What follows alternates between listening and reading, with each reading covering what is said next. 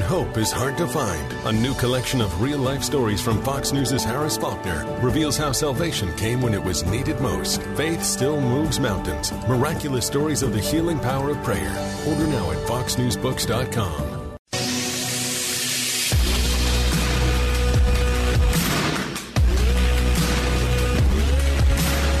you need to know when you need it. It's Kevin McCullough Radio. All right, Kevin McCullough, glad to have you with us. Yeah, tomorrow is the big announcement. Uh, I was in I was in attendance when he announced in 2020.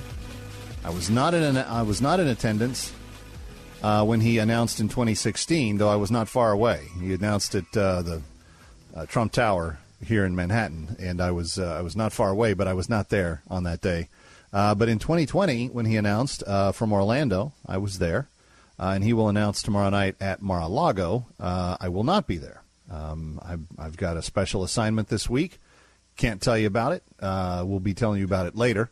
Um, but uh, that special assignment came up before the president scheduled his thing. But if you thought I had kind of like a little extra smile to the sound of my voice today, you, you, you probably picked up on the fact that I, I was pretty happy. Um, my my piece that I wrote for townhall.com yesterday called McBye, as in bye, like get out of here, bye, bye, um, was read by the former president, number 45, and uh, he sent a little note via email. In fact, it said uh, on the note, uh, it was from one of his assistants, but uh, I think her name's Natalie. Natalie's a nice young lady that helps the president with this stuff. She sent a little note. She said, um, "Kevin, uh, President Trump, and this isn't the first time this has happened.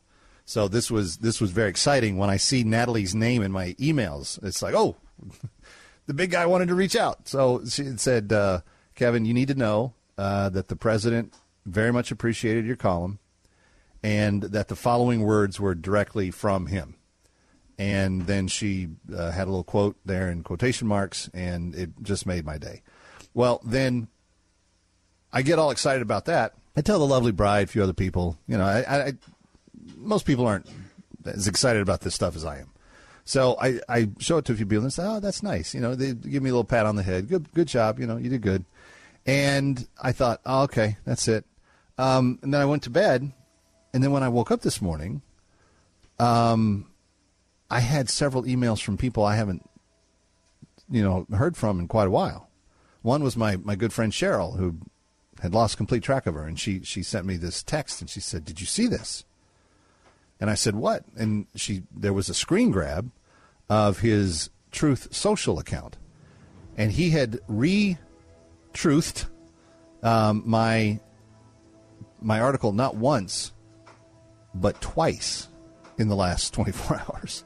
So that was kind of cool, and it was it made it it made it made me so excited. I wanted to send it to the other guy to see if if he might read it. And here's how that went. Um. Uh, I can't hard trouble reading this. Yeah, see, that's what I thought he was going to say, because you know it's actual words on actual paper. Um, uh, I can't hard trouble reading this. Yep, yep, yep, yep. I thought I thought maybe so, and then I sent him the bigger version. That didn't help um, either. Uh, I can't hard trouble reading this. Reuters. No, it wasn't Reuters, Mr. Biden. It was Town Hall. oh well, one can only hope. Uh, Kevin McCullough, I hope that you have a great Monday. Uh, we're back again tomorrow. Thanks for all you do to make your mind clear. It's how we get a better country. See you next time.